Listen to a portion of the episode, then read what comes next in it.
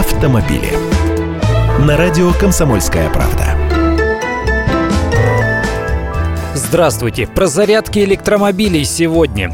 Всем прекрасные электрические машины поездил я, понравились. Даже цена на них уже не так сильно отпугивает, потому что на бензине больше сэкономишь. Но вот через каждые 150 километров заряжать надо, а зарядок в России почти и нет.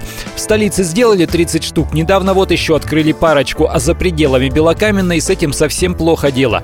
Но вот Автодор, который отвечает за платные дороги, сообщил, что экспресс-заправки для электромобилей уже запущены в эксплуатацию на многофункциональных зонах дорожного сервиса на 46-м километре и 1119 километре автодороги М4 Дон.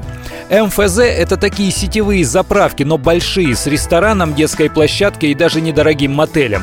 По планам Автодора МФЗ будут размещаться на платных федеральных трассах через каждые 60 километров, то есть можно будет ехать на электромобиле от розетки до розетки. В ближайшем будущем сеть экспресс-заправок появится вдоль автодорог М1 Беларусь, М3 Украина, М4 Дон и М11 Москва-Санкт-Петербург. Для экспресс-зарядки электромобилей на территории АЗС устанавливают не менее одной зарядной станции мощностью до 5 киловатт. Обычные легковые электромобили полностью заряжаются от такой электроколонки за полтора часа или чуть дольше. Кстати, Тесла тоже начала делать свои зарядки в России. Я Андрей Гречаников, эксперт «Комсомольской правды». Отвечаю на ваши вопросы в программе «Главное вовремя» каждое утро в 8.15 по московскому времени.